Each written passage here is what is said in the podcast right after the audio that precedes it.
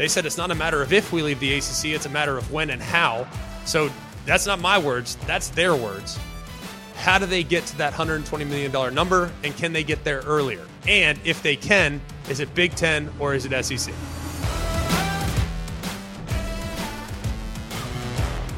Hello, welcome to Always College Football. It is Monday, August 7th. We hope that you're enjoying the show wherever it is you're coming to us from, whether it's ESPN's YouTube channel, wherever you're here with the podcast. We appreciate you so much. We have a great show in store for you today.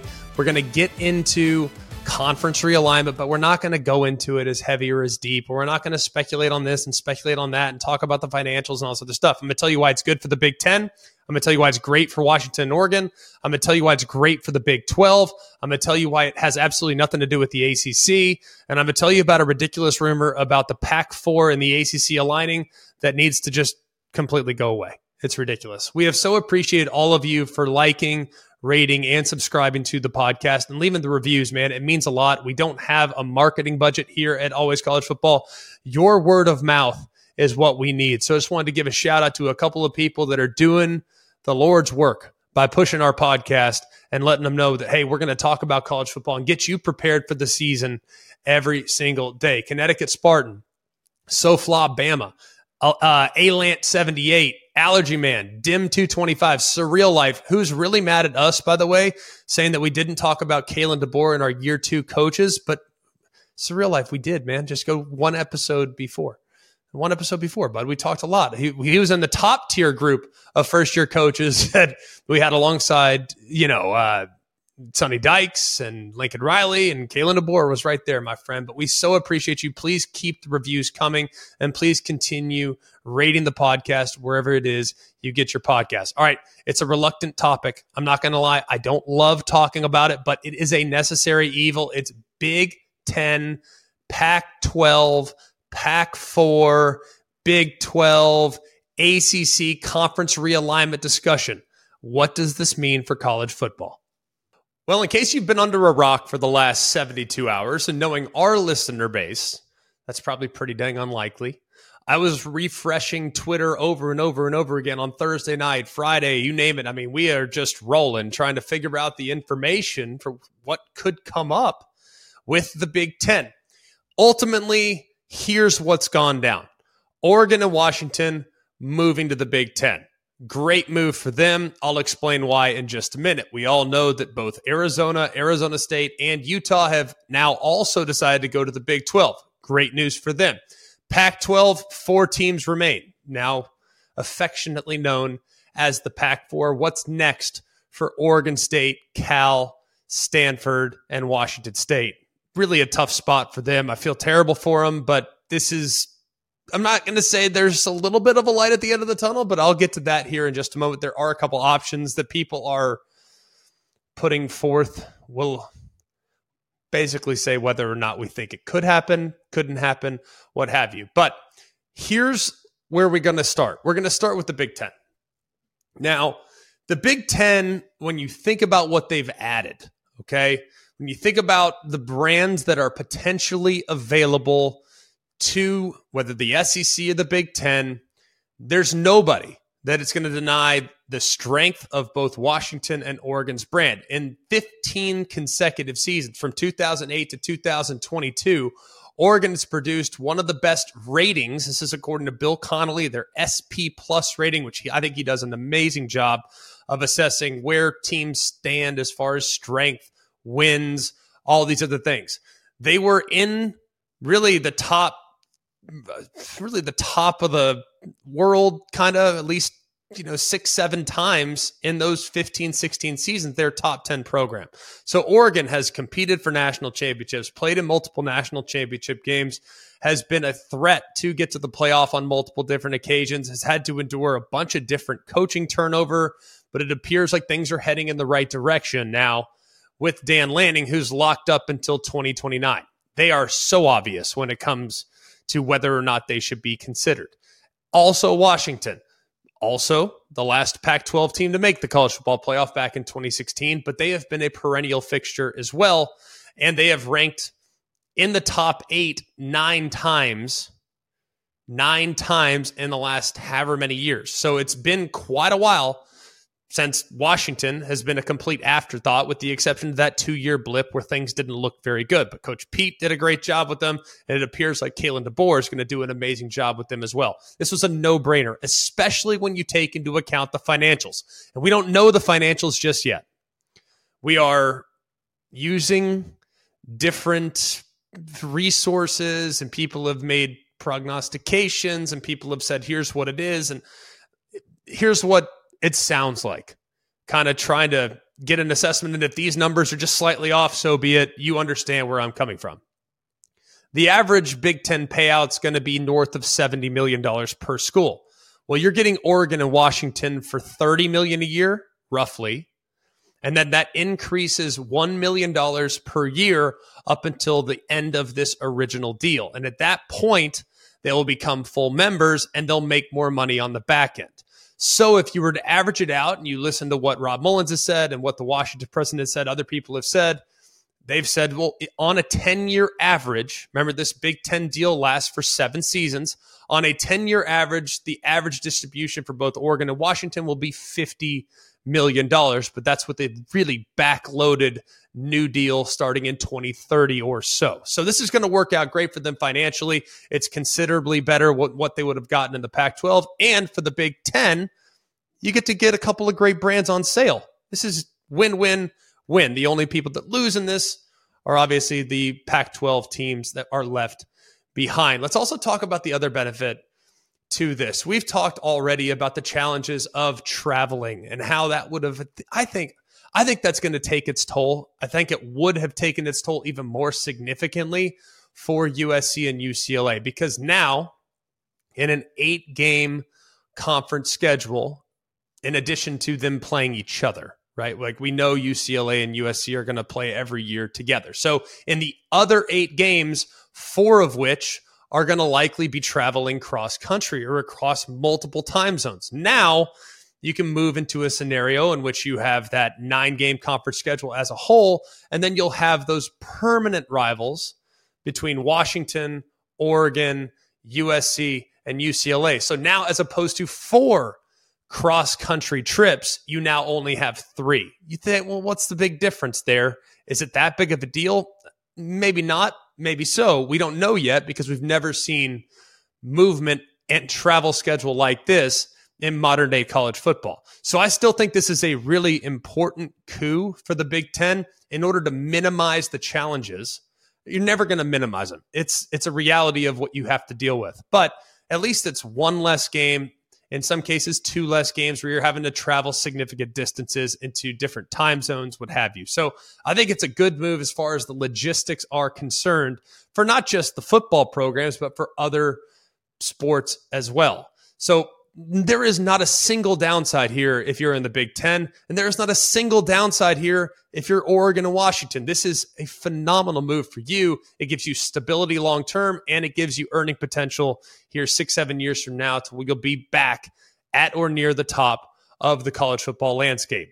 Let's talk about the Big 12 move. The money obviously will not be as significant in the Big 12 as it is in the Big 10, but if you're Arizona State, if you're Arizona, if you are Utah, I'm kind of almost want to remove Utah a little bit from that conversation because Utah has been competing already at the top of college football, has almost gotten to the playoff on multiple occasions, has been within striking distance of the top 4 teams, and has been a steady power in college football in the last 20 years. I'm talking about a team with multiple undefeated seasons, with multiple New Year's 6 wins, with multiple Rose Bowl appearances. We haven't seen that from Arizona. We haven't seen that from Arizona State, and we certainly haven't seen that from Colorado. Utah, this is a perfect move for you because you now get to reunite your rivalry, even though the rivalry had never really gone away, but now it's going to move into a conference in the Big 12 where you're going to be able to go toe-to-toe for conference supremacy. That is important. And right now, tell me a program right now in the Big 12 that has been more steady than Utah in the last decade. Now, I know TCU, very strong argument to be made on their behalf. Oklahoma State has certainly had some years. UCF has certainly had some years. Cincinnati has certainly had some years. But none have played the schedule that Utah's played and still remained at the top of college football. Utah, I think, steps right in and is at worst top 2 or 3 in the entire league as far as annual quality. So that's a no-brainer for them. But now if you're Arizona and Arizona State, not only are you going to make way more money, but you got to bring your friend with you, even though I know they're enemies, but your friend, because the Board of Regents in Arizona said, hey, either one goes or both go or no go. Well, they're both going to go. And if you think about what Arizona and Arizona State have done for a long time, Arizona State more specifically, dating back to when Todd Graham was there, a couple other coaches, they have really tried to get into the state of Texas and recruit at a high level. That has been a real high priority. Now, Todd Graham more so than most of the coaches since, but partly because Todd Graham had Texas roots. But they've always felt like Arizona, if they can get to Dallas, if they can get to Houston, that's going to be really beneficial to both Arizona State and to Arizona as far as their recruiting powers. Now they don't have to go west all the time. They can go east, and they can keep some of those great players at home by having that Power 5 moniker next to their name. So I think it's really important, and it's a win-win in a lot of ways for Arizona. Now, what does it do to the strength and the depth of the Big 12? Because that's a question that I continue to ask myself. You already add one of the best programs in America in Utah. You're going to say one of the best programs in America, never been to the playoff. All right, but steady Eddie, man. You know what you're going to get when you add the Utah Utes. What does it do for the rest of the football product? Does it water it down a little bit? I don't think so. I mean, really, yeah, you look at recent history, maybe not as good, but Arizona State's had some big years. Arizona State back 10 years ago was a big-time power in college football. They were doing a lot of really good things under Todd Graham. But yeah, it's fallen off maybe just a little bit, but hopefully with the addition of Kenny Dillingham, hopefully with what Jed Fish continues to do at Arizona, it does appear like maybe the arrow's pointing up for each of those two programs. We already know what Deion Sanders is hopefully going to do at Colorado. The arrow seems to be pointing up already. So I think it's going to be very interesting to see how this impacts the quality of the play from top to bottom in the Big 12. I think it's a step in the right direction. What does this mean for the future, though, of college football? What does this mean for future realignment? And like I've said, man, we're 2 weeks away, 3 weeks away from college football games being played. I don't want to spend all day talking about realignment. I want to talk about games, matchups, win totals, what have you. And we're going to do that here in just a minute. But we have to look at what this could mean for Florida State, Clemson, and others in the ACC. Because with these moves already being made, if you look at the ACC, there is a big significant date on when the ACC schools have to notify the ACC of them potentially leaving the conference. That date is just 7 days from now, 8 days from now, if you will, on August 15th. Keep an eye on that date. You already heard a little bit about what Florida State did. Florida State, by their estimation, they need to pay $120 million exit fee, and they have to come up with a strategy to get out of their grant of rights. Now, I don't know about Florida State's financial situation, but $120 million seems like an awful lot. So what did they decide to do? They went and hired JP Morgan Chase. They went and hired private equity to maybe help them figure out a way to bridge the gap from their inevitable exit in their eyes. These are not my words. You listen to Drew Weatherford last week, who's on the board at Florida State. They said it's not a matter of if we leave the ACC, it's a matter of when and how. So that's not my words. That's their words. How do they get to that $120 million number, and can they get there earlier? And if they can, is it Big Ten or is it SEC?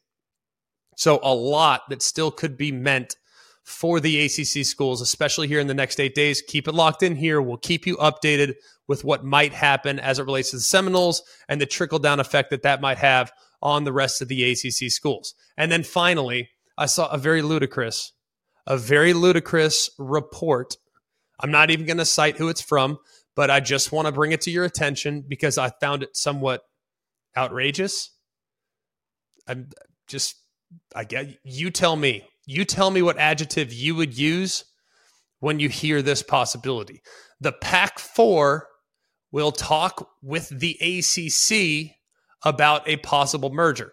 The ACC legal team feels that additions Stanford, Cal, Oregon State, and Washington State could open the door for a better deal with ESPN while keeping Florida State and Clemson happy. That to me is ludicrous. We're talking about the Pacific Athletic Conference, the West Coast. and the ACC, the Atlantic Coast Conference. Sorry, but we have to a certain extent, acknowledge the lunacy of that. Could it happen? Maybe. Nothing would surprise me at this point. Honestly, nothing would surprise me. But we just talked about the logistical issues of the Big Ten and adding Oregon and Washington and how that'd be really beneficial just so they don't have to travel 4 multi-time zone games away a year. Well, now we're discussing the possibility of a merger or some type of scheduling alliance between Stanford, Cal, Oregon State, and Washington State with ACC schools. And that, hey, you know what, Florida State? I know you're thinking about leaving. And look, we don't want you to leave. We want you here in the ACC. We think you're a great institution. You're a great program. Let's sweeten the deal with you. We're going to let you play home and home games every year with Stanford. Is that going to get you to stay? The answer is absolutely not. So I don't even know why these things are even coming to the forefront right now. But, hey, it's out there. I wanted to keep you up to speed on it. I didn't want you to be left in the dark in case that magical alliance does, in fact, come to fruition. I don't think it will, y'all. I don't see it happening. But keep a close eye on that August 15th date for Florida State and all the ACC schools. Also, continue to acknowledge that the Big Ten has done a really great job with this whole process. They could have paid top dollar for Oregon and Washington, but they were patient. They said, hey, you know what? We'll wait for them to go on sale. They did. They played it correctly. And now they have that West Coast presence that I think will be beneficial to them down the road. The Big 12 also need to give them a huge round of applause as well, because them being able to take advantage of what we thought might be a little bit of a decent deal from Apple. We thought it was going to be a decent deal. It turned out it wasn't. There was no linear aspect of it. So the Big 12 pounced the second it could possibly pounce. Where does the Pac-12 go? They're in a tough spot for sure. But you got to think that George Kliavkoff, he's got to do something, because this thing seems to be getting away from him very quickly. Hi, it's Mike Greenberg letting you know ESPN Bet is ready to take you through all the biggest sports moments this spring. The official sportsbook of ESPN has exclusive offers and markets from Scott Van Pelt, Stephen A. Smith, and me, plus many more. From the playoff intensity to finally getting out to the ballpark, there's no better time for sports fans. Sign up today. New users get a bet reset up to $1,000 in bonus bets if your first bet doesn't win. Download ESPN Bet today. What a play. Must be 21 plus and present in select states. Gambling problem? Call 1-800-GAMBLER. Terms and conditions apply. See app for details. This podcast is proud to be supported by Jets Pizza, the number one pick in Detroit-style pizza. Why? It's simple. Jets is better. With the thickest, crispiest, cheesiest Detroit-style pizza in the country, there's no competition. Right now, get $5 off any 8-corner pizza with code 8SAVE. That's the number 8, S-A-V-E. Go to jetspizza.com to learn more and find a location near you. Again, try Jet's signature 8-corner pizza and get $5 off with code 8SAVE. That's the number 8, S-A-V-E. Jet's Pizza. Better because it has to be. And now for important matters. Business matters are out of the way. We have to discuss realignment. There's interest in it. People are fired up about it. It's understandable. It's a very hot-button topic. I don't like it. I don't at all. I understand it's a necessary evil. I want to talk about teams, man. I want to talk about players. I want to talk about upside, teams improving, win totals, coaches. What can they do in year number 2 to get things going in the right direction? Because that's where we're going to focus today. We're going to talk about 3 very proud programs and what they need to do to get back on track, especially now that we've done our due diligence on the realignment aspect of college football. So can we dive into some ball for a moment? Will you indulge? Let's go. All right. Brent Venables, Oklahoma. I sat here last fall, if you will, late summer, early fall, said, y'all, I really, really want things to work out for Brent Venables in year number 1. I do. I really want that for him. I like Brent Venables, have covered Brent Venables for the better part of the last 8 years. I respect the heck out of him. I respect the heck out of the Oklahoma program, but there is a little bit of an unknown right now. There's a little bit of an unknown because we've seen Brent Venables do amazing things with Clemson's defense, but running his own show in the midst of a lot of turnover would have been significant challenge for just about anybody. That's a tough spot to be in. Especially when you're inheriting a program that has won double-digit conference championships, inheriting a program that has played for multiple national championships, inheriting a program that had won multiple Heisman trophies, inheriting a program that had dominated their league for the better part of the last 2 decades. So it was going to be a difficult thing to anticipate him stepping right in and the program's better. It just wasn't going to happen. But I don't think any of us could have envisioned them slipping back to the first losing season since 1998, the first 3-game losing streak since 1998, the first time without consecutive 10-win seasons since 1998, their worst shutout loss since 1945. We all know the low points, right? I don't need to... Oklahoma fans know the low points. They know the talking points, and it's understandable. There's a lot of reasons to be disappointed with how things went, especially when you take into account that you've won 18 double-digit seasons since 2000. I mean, that is pretty dang remarkable. But here's the positive. I am really optimistic about where he's going. Now, I can't sit here and tell you without a shadow of a doubt that we're going to look back at Oklahoma and say, hey, man, this is the recruiting class that flipped it. This is the recruiting class that made their presence known. But, man, I feel so much more optimistic today than I did even a year ago. Because a year ago, it was like, man, this is tough. I mean, they just lost such a great coach. They just lost their quarterback. Now I'm really optimistic because I feel like they've gathered themselves. And I know that Oklahoma Sooners fans don't want to think that last year was rock bottom. I think it might have been. I think now the arrow is going to be pointing up for the foreseeable future. Now, the win totals and all these other things that people are trying to point to, is it going to be easy for them to get there? Probably not. It's probably going to be pretty tricky. But I am really optimistic. Let's go through the schedule just a little bit, okay? Let's just go through the schedule and let's find some losses because I think this team has a chance to be a player. A lot of people think there's no way they're going to be able to catch TCU and Texas and the other schools, Texas Tech, in the Big 12. I think they could very well find themselves in the Big 12 championship. I really believe that because I think about what they did as far as their high school recruiting class. I think about what they did as far as 8 of their top 10 prospects that they signed in their high school recruiting class coming on the defensive side.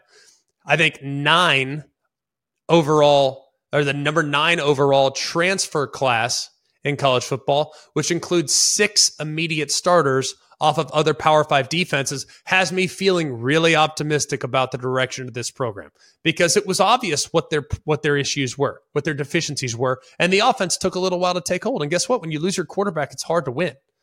I mean, with all due respect to the backup quarterback situation, when Dylan Gabriel wasn't available there in the middle of the season, it wasn't going to be the same.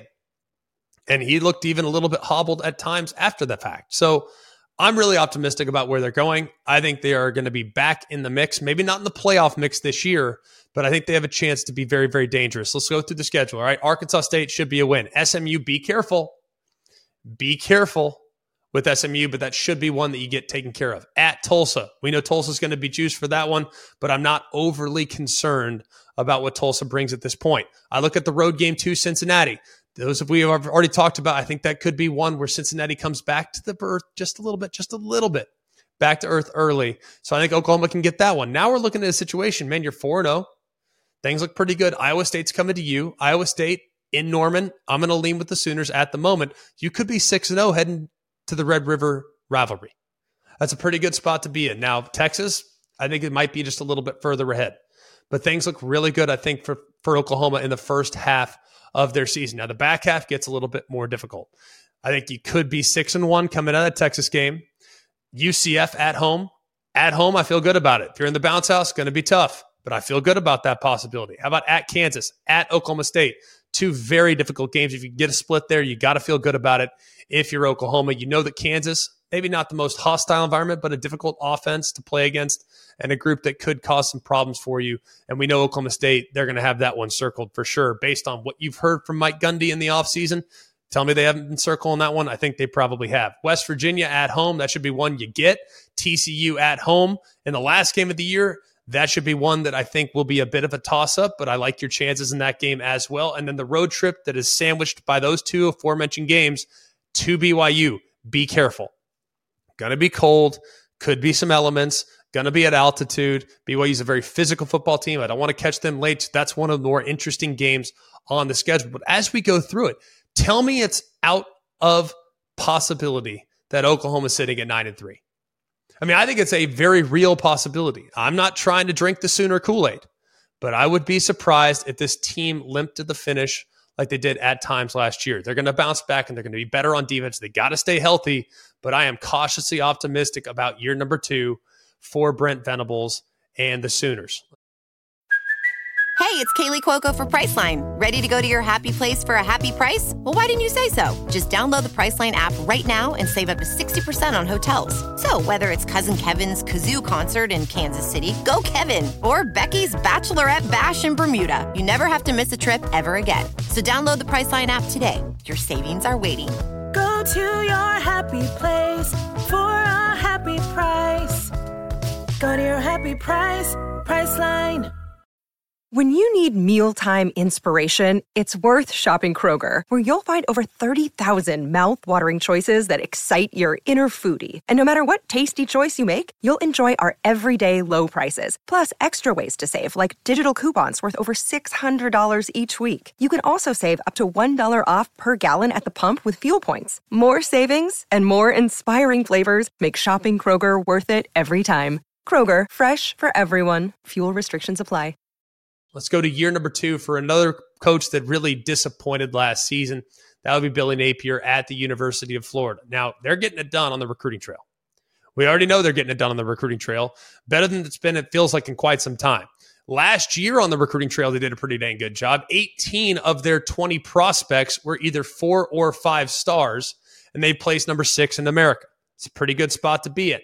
They've done a good job as far as keeping players at home, even though that had been something that had been challenging the last few years. They're making it a high priority to keep that homegrown talent in one of the fastest, most athletic states in the country. Keeping them at home and keeping them aligned with the Gators is of the utmost importance. You think about what last year was. Come out of the gates on fire. You beat Utah. Everybody's roaring. All of a sudden, all the pressure goes to Florida, man. Could they be a player? Could Anthony Richardson be in the Heisman mix? And then it all came crashing back to earth last year against Kentucky in week number 2. So they rode the highest of the highs for about 6 days, and then it all came crashing down. But you think about where they're at. I mean, Anthony Richardson, for as gifted and athletic as he was, he wasn't very steady. He was pretty up and down. Yet he always had the possibility of a 75-yard run where he could take off and go the distance. But he also had the possibility of missing easy throws or not throwing a touchdown pass for 13 quarters. I mean, those are possibilities. So you think about the performances against, say, Texas A&M, and you think about the performances against South Carolina, both of which completely dominant. Then you think about the performance of Vanderbilt. It's like, where the heck was that? With this group now, I don't think the offensive line is going to be a strength. That's my concern. I am optimistic about Graham Mertz. I do believe that this offense, and people have said, well, Graham Mertz, did you watch him at Wisconsin? Yeah, but go watch his first game. The kid's talented. I just think the weight of the world was on his shoulders. Hey, you're the first 5-star recruit in Wisconsin football history at quarterback. You're going to be able to be the one that elevates the program, and the pressure got to the point where it just wore on him too much. Plus, he was a product of COVID.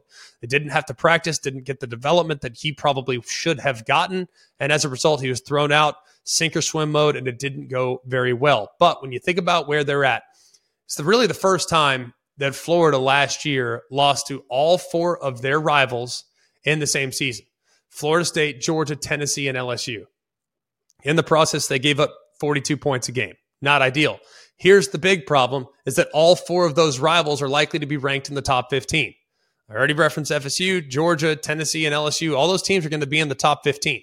So the schedule will be insanely difficult. But when you start to think about where those young players are fitting in, I think this year could be a bit of a dip before Florida takes off, because the recruiting is extremely, extremely strong.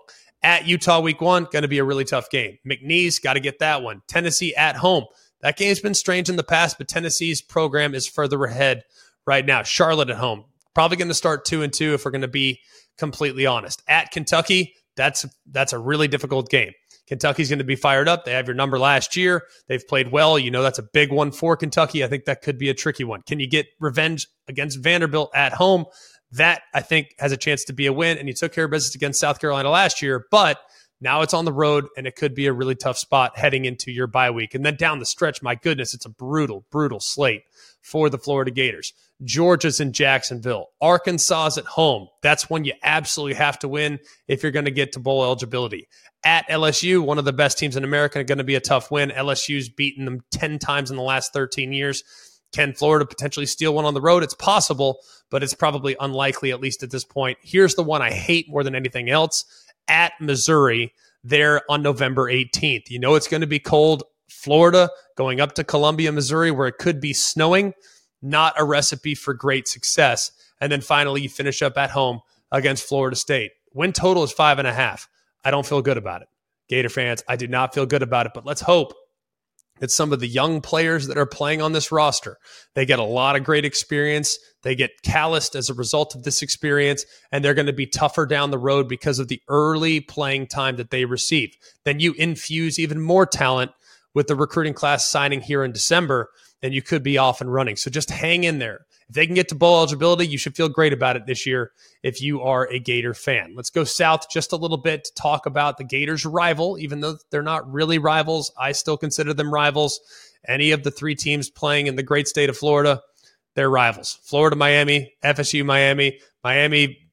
Florida, Florida State, those are rivals to me. And for Mario Cristobal, things have to get turned around this year. The win total 7.5, but I look at last year, man, and it was really disappointing. They're the consensus pick coming into the season. They had really kind of looked at a position where, man, this team could, you know, Mario Cristobal comes down, they get that offensive line going a little bit. You got a great quarterback in Tyler Van Dyke, and it was really ugly. You get blown out by giving up 1 million plays to Middle Tennessee. It was really ugly. You give up 20-plus points.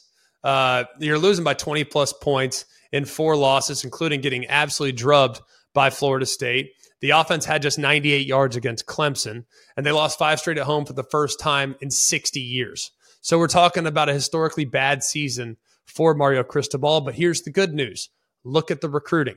They did a great job going out and signing quality high school class, and then they go out, back it up by signing an even better transfer class, came in at number 7 in the country with the transfer that they were able to bring in. They also go out and hire, I think, 2 difference-making offensive coordinators in Shannon Dawson and Lance Guidry. Shannon Dawson comes from Houston but has that air raid background where they're going to stretch the field. Really takes shots a lot downfield, and this is kind of becoming the offense du jour. Washington State is running an offense that's somewhat similar to this. Tennessee's been running it for a while. Oklahoma's been running it for a while. We've seen this offense start to get implemented just about everywhere. SMU's doing it. A lot of people are starting to do this offense. TCU did it last year. Clemson's doing it this year. This is the offense du jour in college football, and Shannon Dawson, I think, is going to get the most out of Tyler Van Dyke. The talent, he didn't just forget how to throw. All right? He just was in a really bad system fit for what he needed to do to feel comfortable. I think he bounces back in a big way this year, and they brought weapons in that should help that transition as well. And then Lance Guidry on the defensive side, very optimistic with what he was able to do last year. Man, if you watch what Guidry did at Marshall, man, this guy is attacking. He understands how to get his guys to play at a ridiculously high level as far as intensity is concerned. So I'm excited to see what he's going to do with this opportunity, because I think this mix could be really advantageous for an athletic front seven and a pretty decent secondary down there in South Florida. So I think this team has a chance to be pretty disruptive. Win total 7.5. Let's see if we can find 5 losses, huh? I think we're going to struggle to, I might add. Miami, Ohio, that should be a win. Texas A&M at home is a toss-up game. Let's put that one in the question mark category right now. Bethune, that should be a win as well. At Temple, you're at worst 3-1 heading to your bye week. Georgia Tech comes to you. That should be a game you should be able to win. You go to North Carolina, tricky one. Let's put this one in the uncertain category as well. Clemson at your place, probably not going to happen this year. Virginia at your place, that should be a win. Right now we have 3 possible losses. We'll put them as question marks. I really think the only one that's a guaranteed loss right now is the Clemson game, but it's worth noting, at least at the moment, that that thing could flip. Who knows, especially if Miami gets off to a pretty fast start. At NC State will be a tough game for sure, but one that you would hope that you could possibly win. At Florida State, that's going to be a tricky one, I think, for you as well. Louisville at your place, that could be the most important game on the schedule if you're focusing in on the over-under, because right now we're at 4 possible losses. A&M, North Carolina, Clemson, NC State, Florida State is 5. Louisville would be 6. Obviously, if you lose every single one of those games, which I find hard to believe, every single one of those toss-up games is a loss. I'm not buying that. But either way, you're sitting there 4, maybe 5. And if you get Boston College on the road, which I think you'll get, then you should be in a position where you might be going to that 8-4 win plateau in the final game of the year. So Miami, I think, has a chance to bounce back. If I had to take it, I'd take the over. I think this team will be talented. I think they'll be improved on both sides of the ball, and there'll be better collective buy-in for everybody, seeing just how sideways last season went. That'll do it for us here at Always College Football. Please continue, like we've asked so many times, to like, rate, and subscribe to the podcast wherever it is you get your podcast, man. It means the world to us. Our ratings have gone up like 25% since we started asking them, and they're almost all 5 stars. So we so appreciate you guys. You have no idea how much it means to us to know that we get to talk college football with you guys every day, and you're there helping us push the product the way that you have the last couple weeks. We will continue to deliver for you, I promise. Going to continue to do win totals. Going to continue to dive into potential dark horses in the college football world. That's coming up a little later this week. We also are going to have some big guests coming up in the next couple weeks as well to help break down the bigger picture for college football here in 2023. For all of us here at Always College Football, for Mark, Jake, Jack, I'm Greg. We hope you have a wonderful day, and remember, it's always college football. Hey guys, it's Greg McElroy. Thanks for watching Always College Football. Make sure you like, rate, and subscribe to ESPN's YouTube channel and wherever you listen to your podcasts.